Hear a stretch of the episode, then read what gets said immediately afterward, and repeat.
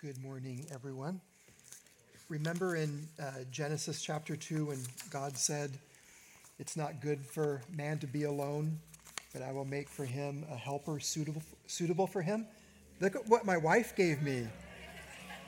Man, this could, this could pass the 40 foot drop test, I think. Thank you, dear.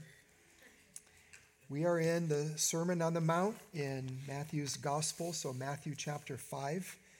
We're going to be looking in verses 17 through 20. Remember, Matthew's gospel is the gospel of the kingdom. Jesus has come announcing the arrival of the kingdom of heaven. And uh, turns out, as the story continues to unfold, that Jesus is the Lord of that kingdom. And uh, here he is on the Sermon on the Mount laying out basically what kingdom life is like.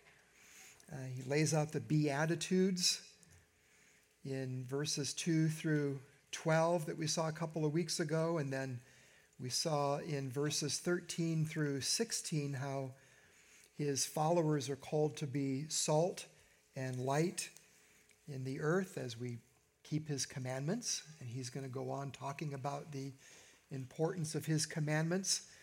And that raises a question. So here's a kingdom and a king. Here are commandments from the Lord. Here are blessings that Jesus pronounces.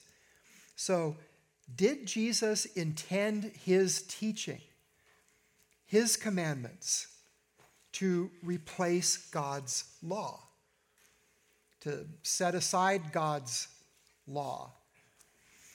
And, and even think about the, the imagery that's being presented here. Jesus is on a mountaintop, he's on the Sermon on the Mount, and it does bring to our minds the image of Moses, the, um, the, the great prophet and law receiver in the Old Testament, going up Mount Sinai in Horeb, as we uh, read about earlier.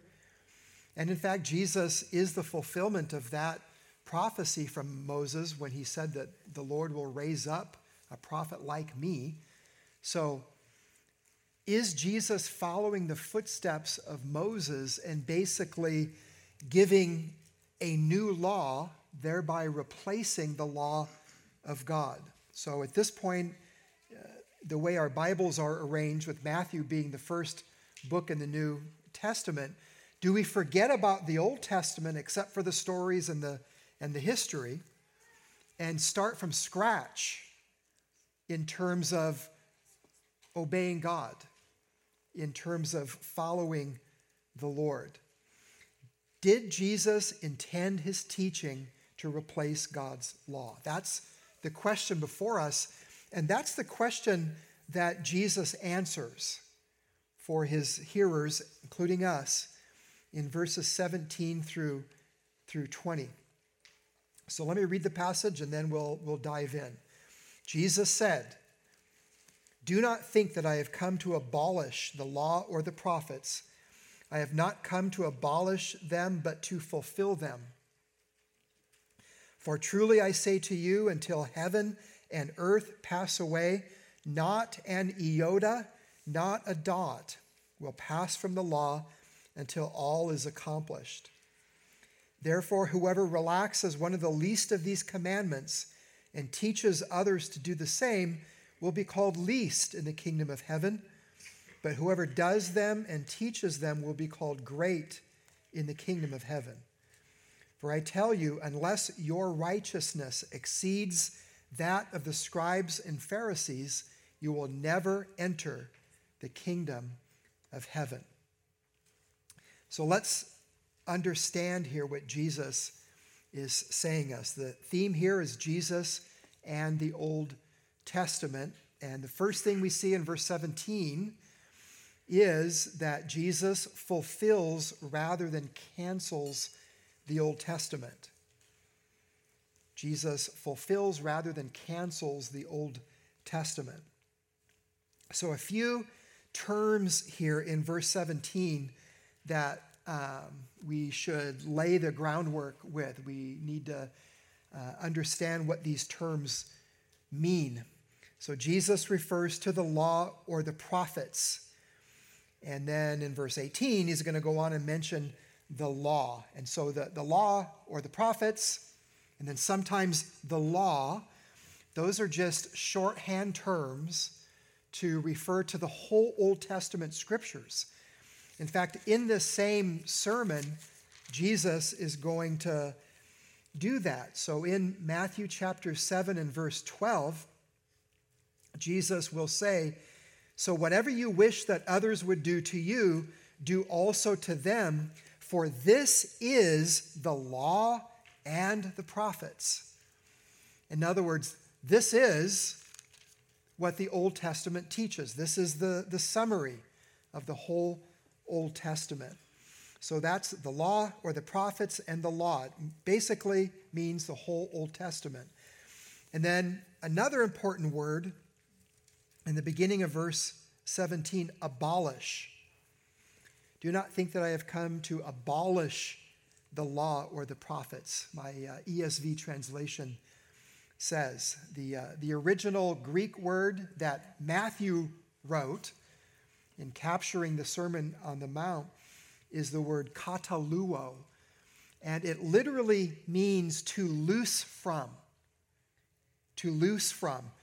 And, and therefore, to completely invalidate something that has been in force or to do away with. And we, we get a sense of that in our country's history. We abolished slavery with the 13th Amendment to the U.S. Constitution. Then another important word is fulfill. So do not think that I have come to abolish cancel, completely invalidate the law or the prophets. I have not come to abolish them, but to fulfill them. And here, the word that Matthew uses, that we, our English translations have as fulfill, is the word uh, plerao.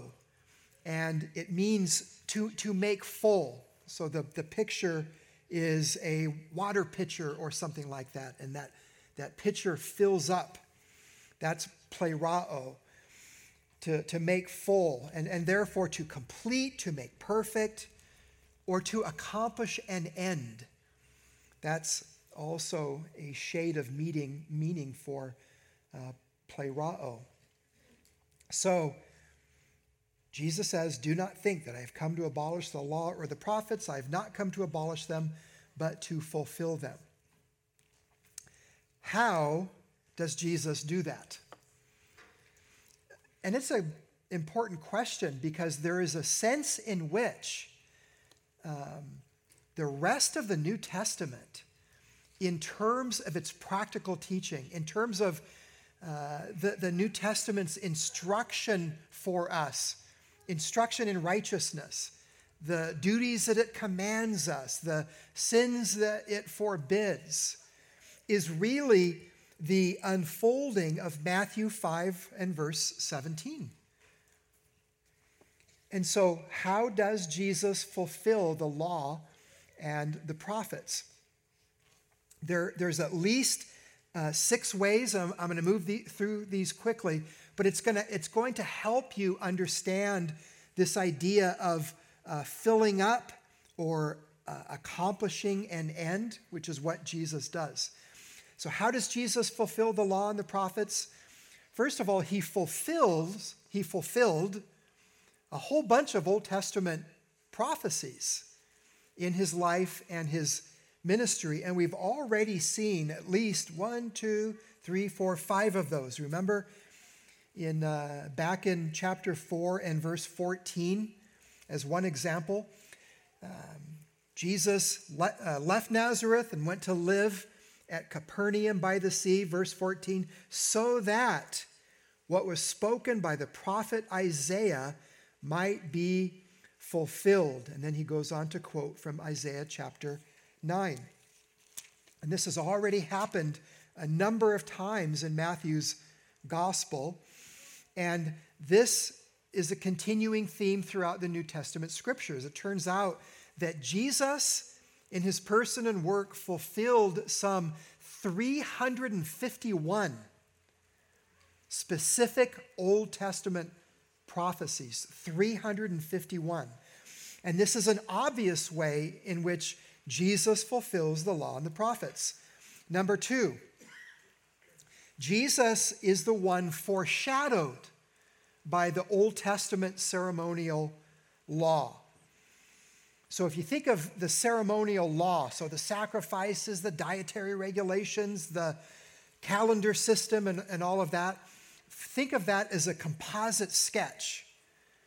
And then Jesus is the real living and breathing person that that composite sketch anticipates. The way the New Testament puts it is that Jesus is the substance, and the law, the ceremonial law, is the shadow. And you can think of a whole bunch of examples with me. The, Jesus is our Passover lamb.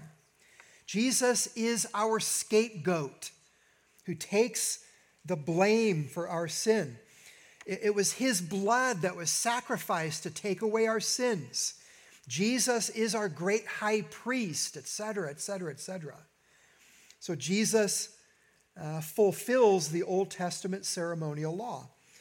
Thirdly, Jesus perfectly kept the law himself. And so he literally fulfilled the law in his own obedience. The New Testament is careful to point out to us that he was without sin, that he knew no sin that he was the holy, harmless, undefiled Son of God. Jesus himself perfectly kept the law. Number four, Jesus taught the true meaning of the law. And that's what we're going to see in the next couple of weeks, several weeks. Uh, the rest of chapter 5 is Jesus saying, You have heard it said of old, but I say to you. And this is not Jesus adding to the law, it's not Jesus correcting the law, it's Jesus clarifying the law. It's, it's Jesus uh, telling his followers what the true meaning of the law of God is. And then, number five, he endured the curse of the law in our place. There's this constant threat from the law that you're supposed to do this and don't do that, or else there's a penalty. And the New Testament tells us that Jesus, in his own person, has redeemed us from the curse of the law, having become a curse for us. And so Jesus fulfills the, the aspect of the curse of the law. And then, number six, Jesus indwells believers, enabling us to fulfill the righteous requirements of the law, which is an aspect that a lot, a lot of times Christians forget. For this one, I'll have you keep your finger here in Matthew chapter 5 and look in Romans chapter 8. Romans chapter 8.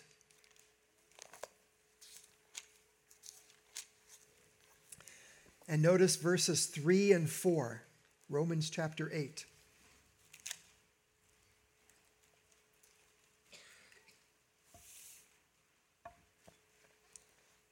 The Apostle Paul says here, For God has done what the law, weakened by the flesh, could not do.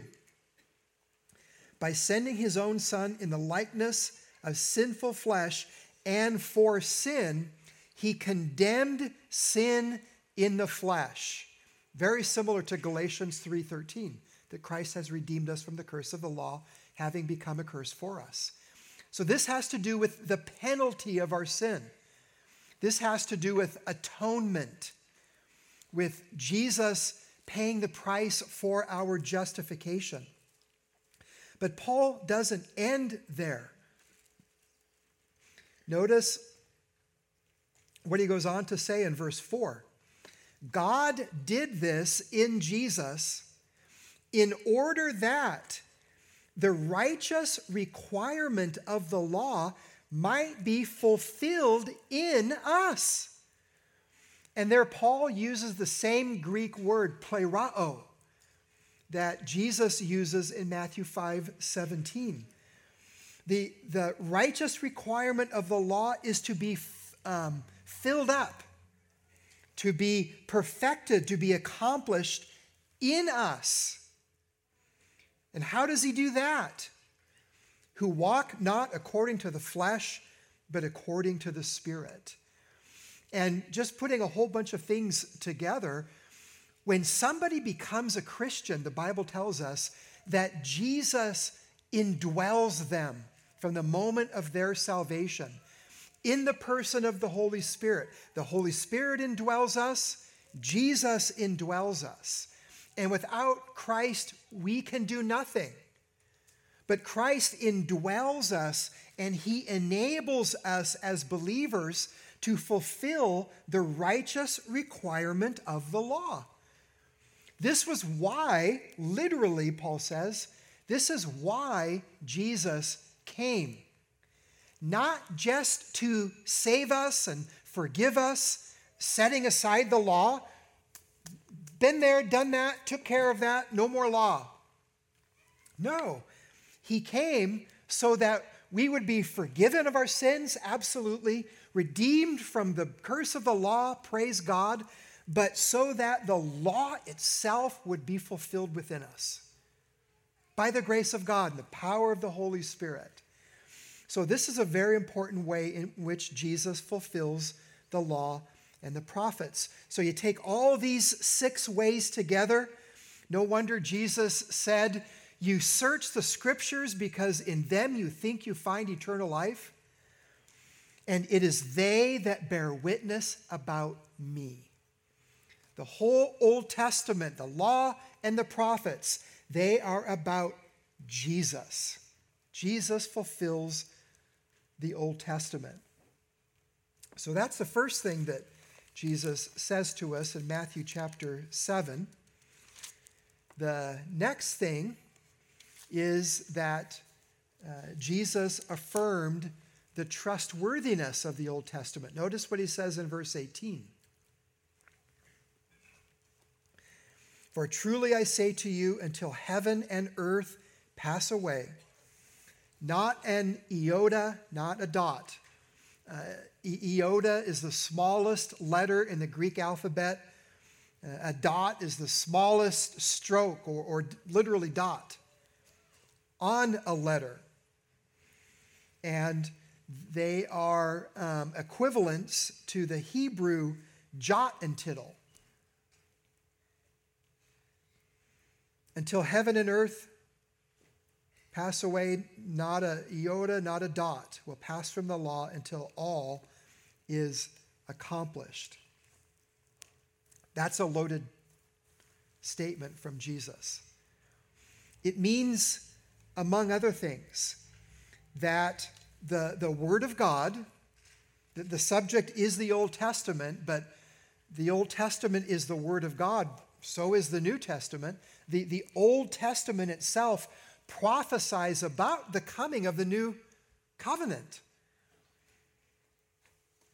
So, the Word of God, both Old and New Testaments, according to Jesus, are trustworthy, not just in the principles that it teaches, not just in terms of the moral lessons that it conveys, but down to, the, to each word to the letters in each word, even the strokes of the pen in each word.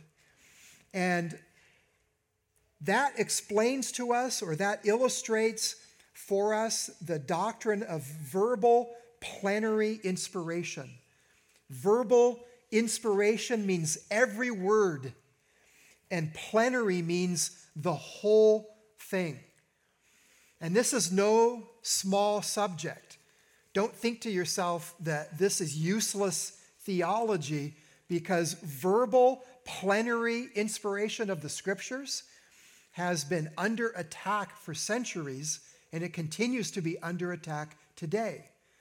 and when you are tempted to not take God at his word, when you are tempted to think, well, the Old Testament says this or that, or the Apostle Paul says this or that in the New Testament, but you know, we've evolved since then. We've learned, and that's for yesterday, or science has disproven that. If you're going, going to follow in the footsteps of Jesus, you need to stand up for the trustworthiness of the Word of God, both Old and New Testaments. The shorter catechism, a Baptist version that the teen Sunday school class has been working through for quite a while. Um, one of the questions is Are the scriptures trustworthy in all that they affirm? And here's the answer The scriptures of both the Old and New Testaments, being God breathed, and that's the affirmation of the apostle Paul 2 Timothy 3:16 all scripture is God breathed so the scriptures of both the Old and New Testaments, being God breathed, are infallible, which means incapable of making mistakes or being wrong, and inerrant, which means without any actual errors or mistakes. And then listen to this in all their parts, and are therefore trustworthy in all that they affirm concerning history, science, doctrine, ethics, religious practice, or any other topic. Can you say that? If you can't, then you're not imitating Jesus. You don't have the same view of the trustworthiness of the scriptures, and particularly the Old Testament, that Jesus himself did. And notice how long this trustworthiness of the Old Testament will last until heaven and earth pass away. So, God not only gave his word to his people originally to be infallible and inerrant in all of its parts, but he's also committed himself to providentially preserve his word. Just like he says through Isaiah. The grass withers and the flower fades, which unfortunately we will all witness by the end of May, when all of this wonderful rain produces beautiful green grass and uh, wildflowers everywhere, and then by the end of May, it's all brown. Sorry. The grass withers, the flower fades, but the word of our Lord stands forever. God will not allow it to be lost. God will not allow it to be corrupted so that it is uh, non discernible, unrecognizable. Which means, by the way, that the whole premise of Islam and Mormonism, to, to name just two, are completely against the promise of Jesus Christ. The whole premise for the Quran, the Quran says this, is that God was going to speak through, through the supposed prophet Muhammad because the, the former book, remember, Christians and Jews are people of the book, but the, the book, the Word of God, has been so corrupted that we can't even know for sure what it says. But Jesus says, I say to you, until heaven and earth pass away, not even the smallest part will pass from the law until all is accomplished. And then, what was Joseph Smith's claim? That there's no true religion. All of the sects, all of the denominations of Christianity are, are corrupt and evil. And the Bible itself has been so corrupted, we don't even know what the gospel is. And so, thank God for Joseph Smith, because he gives us the Book of Mormon and Pearl of Great Price and Doctrine of Covenants and his own wretched example to show us the light. But that, that foundation of corruption in God's word that then requires the Quran or the Book of Mormon. That's not true. That's against the teaching of Jesus, and it's against our own experience because we have thousands of copies of manuscripts from both Old and New Testaments, and that body is growing with time as there's more and more discoveries. And though the collective body of evidence shows us that the Bible has been more uh, preserved than any other book of ancient literature. And it, it, it, in fact, proves the promise of Jesus here, or Jesus' promise in Matthew chapter 24 that um, the earth will pass away, heaven and earth will pass away, but my words will by no means pass away. So Jesus affirmed the trustworthiness of the Old Testament, really all of Scripture. Then he continues in verse 19. And here we see that Jesus requires his followers to obey and teach the Old Testament. Verse 19. Therefore, whoever relaxes one of the least of these commandments, and so now Jesus has moved from the general, the law of the prophets, now he's getting more specific, focusing on the law, commandments. Whoever t- relaxes one of the least of these commandments and teach, teaches others to do the same will be called least in the kingdom of heaven. But whoever, do, whoever does them and teaches them will be called great in the kingdom of heaven. And so, far from Jesus canceling, doing away with the law of God in his kingdom, far from that. instead, obedience to and um, teaching of God's commandments is part and parcel with God's kingdom, the kingdom of heaven. But that raises another important question Which commandments are we supposed to keep?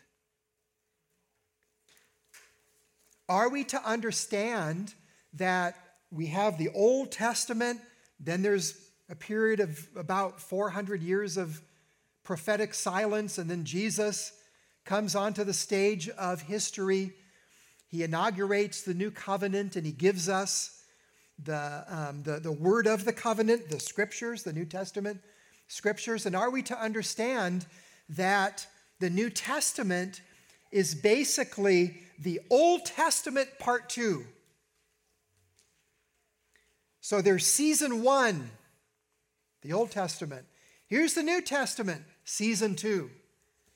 Is that how we're to understand it? And so Everything that we read in the Old Testament, we're supposed to obey. What about the Old Testament sacrifices?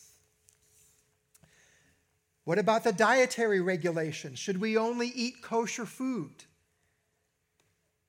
What about the death penalty for adultery? Should we as Christians stand up for the death penalty for adultery in our land? and on and on and on. You get the idea. And so we're going to slow down again here. This, this is important. And we're going to put on our thinking caps and think through this question because if our standing in the kingdom has something to do with keeping God's commandments and teaching others to do the same, don't you want to know which commandments Jesus means? So here we go. Uh, I am going to um, affirm to you, I'm, I'm going to present to you the three categories of Old Testament law that is traditional within uh, Protestantism in particular. And I think there's good reason to do that. So the first division is the moral law. the moral law. And the moral law is summarized in the Ten Commandments. And uh, remember, read earlier, read from Deuteronomy chapter 5, and when he, uh, um, Moses gave the, the second giving of the law, it's a restatement of the law, basically, as they were moving into the promised land after 40 years. But in verse 22, Moses said, These words the Lord spoke to all your assembly at the mountain out of the midst of the fire, the cloud, and the thick darkness with a loud voice, and he added no more. And he wrote them on two tablets of stone and gave them to me. Think about that. And he added no more. But God did add more commandments because the last verse in the book of Leviticus says, These are the commandments that the Lord commanded Moses for the people of Israel on Mount Sinai. So, what did Moses receive from the Lord on Mount Sinai? 27 chapters of Levitical code. But if that's true, what does Moses mean when he said, and he added no more after the Ten Commandments? It's easy, really. He added no more like the Ten Commandments. The Ten Commandments are unique compared to the rest of the law of God. And God even shows us the uniqueness of the Ten Commandments because he wrote them on two tablets of stone. And the Ten Commandments were stored in the Ark of the Covenant. So the giving of the law itself makes this division between the moral law, the Ten Commandments, and the rest of the law of Moses. And I would add to that that it's the contents of the Ten Commandments that not only are written on tablets of stone, but they're written on the hearts of believers by the Holy Spirit. Remember this verse, 2 Corinthians 3 3, where Paul said, And you show that you are a letter from Christ delivered by us, written not with ink, but with the Spirit of the living God not on tablets of stone, but on tablets of human hearts. What did God write on tablets of stone? The Ten Commandments. Paul says the same contents has been written on our hearts by the Holy Spirit. That's the moral law. We are responsible as believers to keep the Ten Commandments. In fact, sin is defined in the New Testament in terms of the Ten Commandments. The Apostle John, in 1 John 3 3, I think it is, he says that sin is lawlessness. So that's number one, the moral law. Yes, we have to observe the Ten Commandments. Secondly, there's the ceremonial law. And so by that I mean the Old Testament sacrificial system, the Jewish calendar, dietary regulations, circumcision, and the rest. Do we have to obey these commandments that are part of the ceremonial law? Well, look with me in Hebrews chapter 10. Hebrews chapter 10. And notice verses 1 through 4, first of all. The writer of the book of Hebrews wrote, For since the law has but a shadow of the, th- of the good things to come instead of the true form of these realities, remember the relationship? The, the law is shadow. Jesus is the reality, He's the substance. But since that's true, the law can never, by the same sacrifices that are continually offered every year, make, make perfect those who draw near. Otherwise, would they not have ceased to be offered since the worshippers, having once been cleansed, would no longer have any consciousness of sins? That's a great question. Huh. The, the fact that these animal sacrifices under the Old Testament ceremonial law were offered year after year, on and on and on, was proof of the fact that these sacrifices themselves could not definitively, forever cleanse the people from their sins. In fact, verse 3 in these sacrifices, there is a reminder of sins every year. For it is impossible, verse 4, for the blood of bulls and goats to take away sins. That was never the purpose of the Old Testament sacrificial system, to take away sins. The purpose was to foreshadow what Jesus would do. In fact, if you skip down to verse 10, and by that will, and in the context, that's the will of God in sending Jesus into the world to die in our place for our sins. And by that will, we have been sanctified through the offering of the body of Jesus Christ once for all. Once for all of God's people and for all time. Not repeated over and over and over again. And so, obviously, since that's the case, we're not supposed to offer literal blood sacrifices. We're, we're not supposed to do anything that is a part of that system because Christ has fulfilled it. And not only that, Hebrews 10 deals with the sacrificial system, but the whole Old Testament system of dietary regulations and um, holy days and the rest. Paul sums all that up in Colossians chapter 2, verses 16 and 17, where he said, Therefore, let no one pass judgment on you in questions of food and drink, or with regard to a festival, or a new moon, or a Sabbath. Which, by the way, I believe refers to um, particularly Jewish peculiar uh, applications of the Sabbath. The fourth command itself is written on our hearts. But let no one judge you with respect to these things. These are a shadow of the things to come, but the substance belongs to Christ. And so Christ has fulfilled the ceremonial law. He didn't just cancel it, but he brought it to its intended conclusion. It foreshadowed him, he came, he fulfilled it in that way, and so it is therefore no longer binding on believers.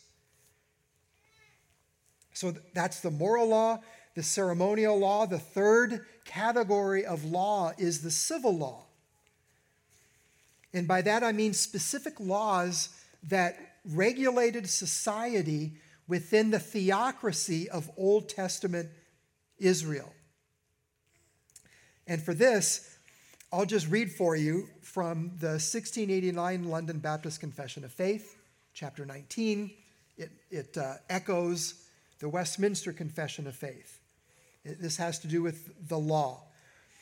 So the, these uh, Baptist forerunners of ours wrote to Israel, God also gave various judicial laws. So, civil law, judicial law. He also gave various judicial laws which ceased at the same time their nation ended.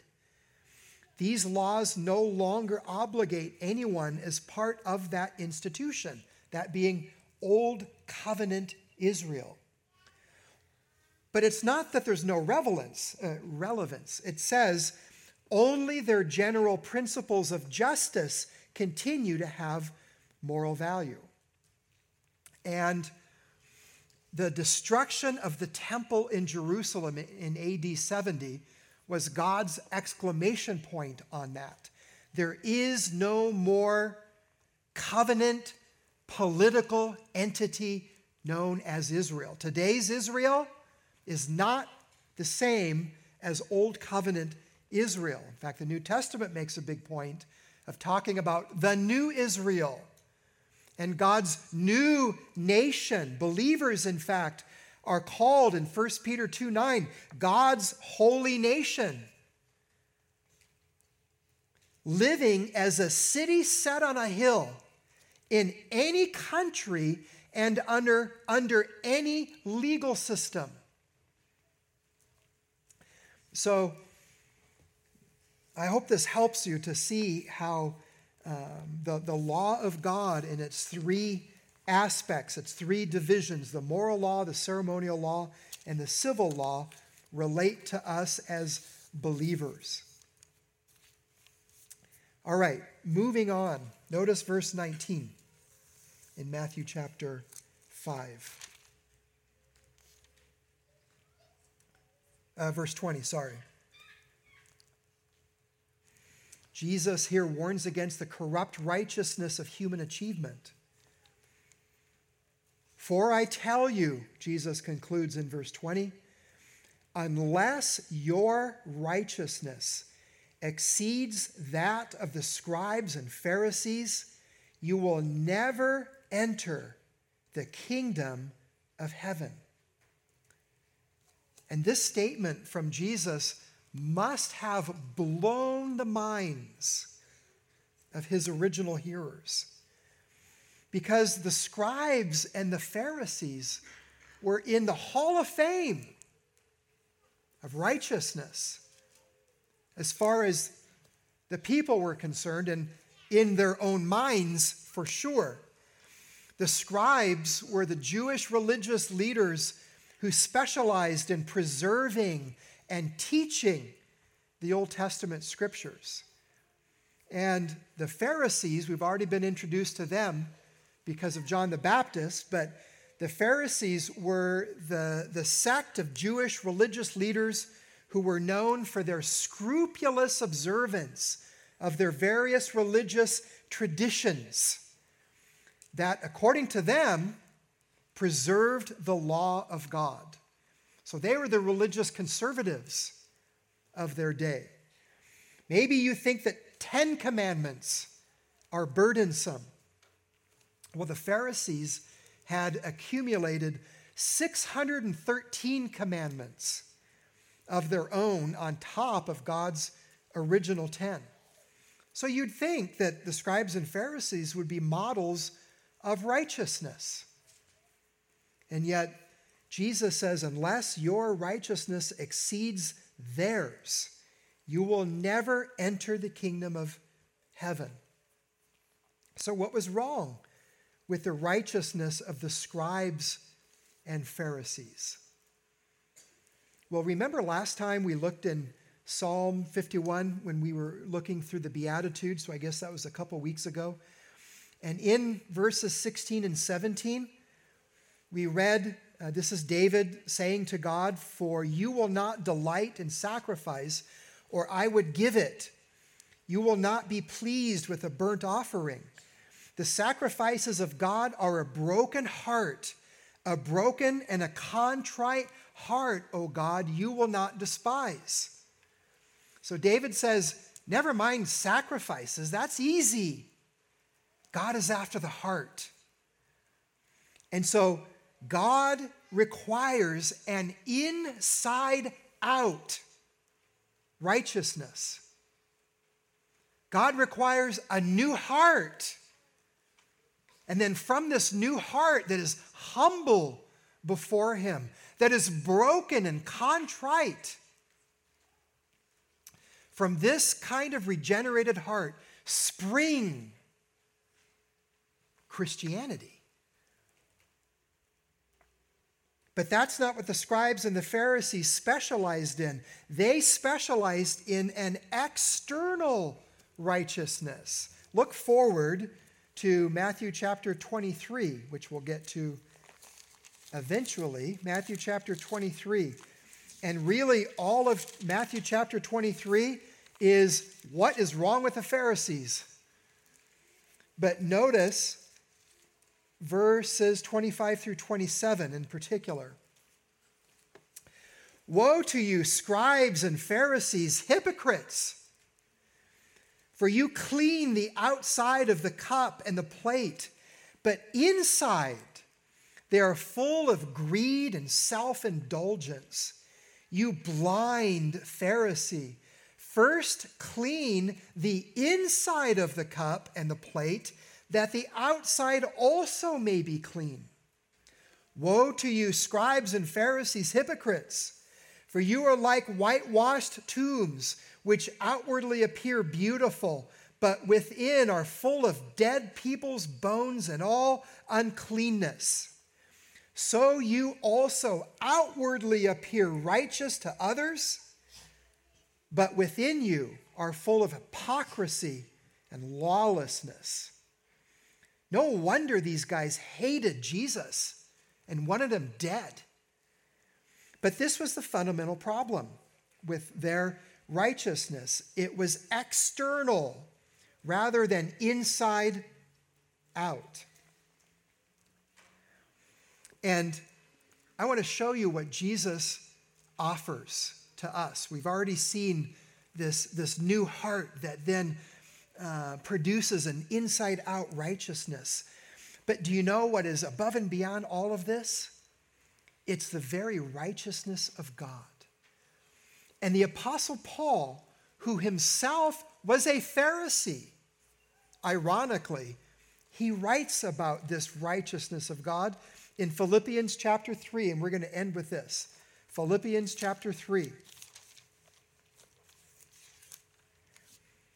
verses 4 through 9.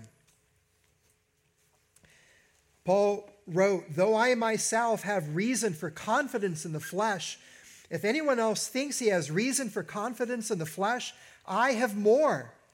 Circumcised on the eighth day of the people of Israel, of the tribe of Benjamin, a Hebrew of Hebrews. As to the law, a Pharisee. As to zeal, a persecutor of the church as to righteousness under the law, blameless. And this was the Pharisees' fundamental problem, like it was Paul's fundamental problem before he was saved. Maybe it's your fundamental problem. I don't know. But people tend to view God's commandments, anything that you can do, as a way of establishing your own righteousness before God. The reason why the idea of a stairway to heaven or climbing a ladder to salvation resonates with so many people is because that's where we are naturally. It makes sense to us. We're all about establishing our own righteousness. And Paul was there, he had been there, and he had done that. But notice what he says in verse 7 but whatever gain I had, I counted as loss for the sake of Christ. Indeed, I count everything as loss because of the surpassing worth of knowing Christ Jesus my Lord. For his sake, I have suffered the loss of all things and count them as rubbish. Remember, dung in order that I may gain Christ and be found in him, not having a righteousness of my own that comes from the law, but that which comes through faith in Christ, the righteousness from God that depends on faith. This is the opposite of the Pharisees. This is the opposite of human common sense. We think good people go to heaven, bad people go to hell. Show me, give me the recipe of how to become a good person. The Bible says just surrender. Your goodness is like dung. Your righteousnesses are as filthy rags.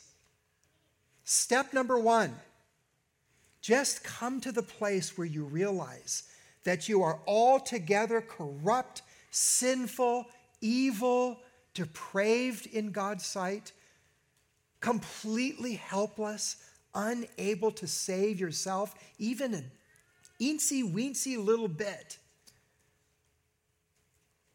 And just receive the free gift of the righteousness of God through faith in Jesus Christ.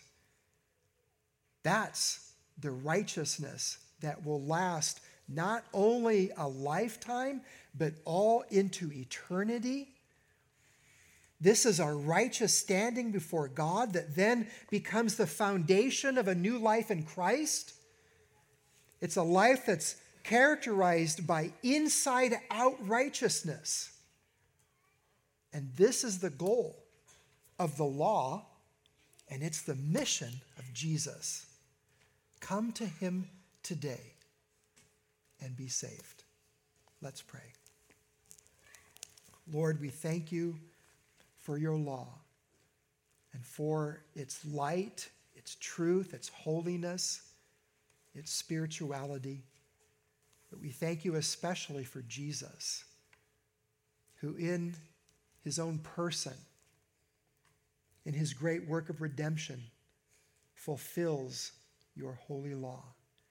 Would you please stamp these truths upon our hearts and consciences? Would you help us to be obedient Christ followers? And would you save sinners, even in this place today? In Jesus' name we pray. Amen.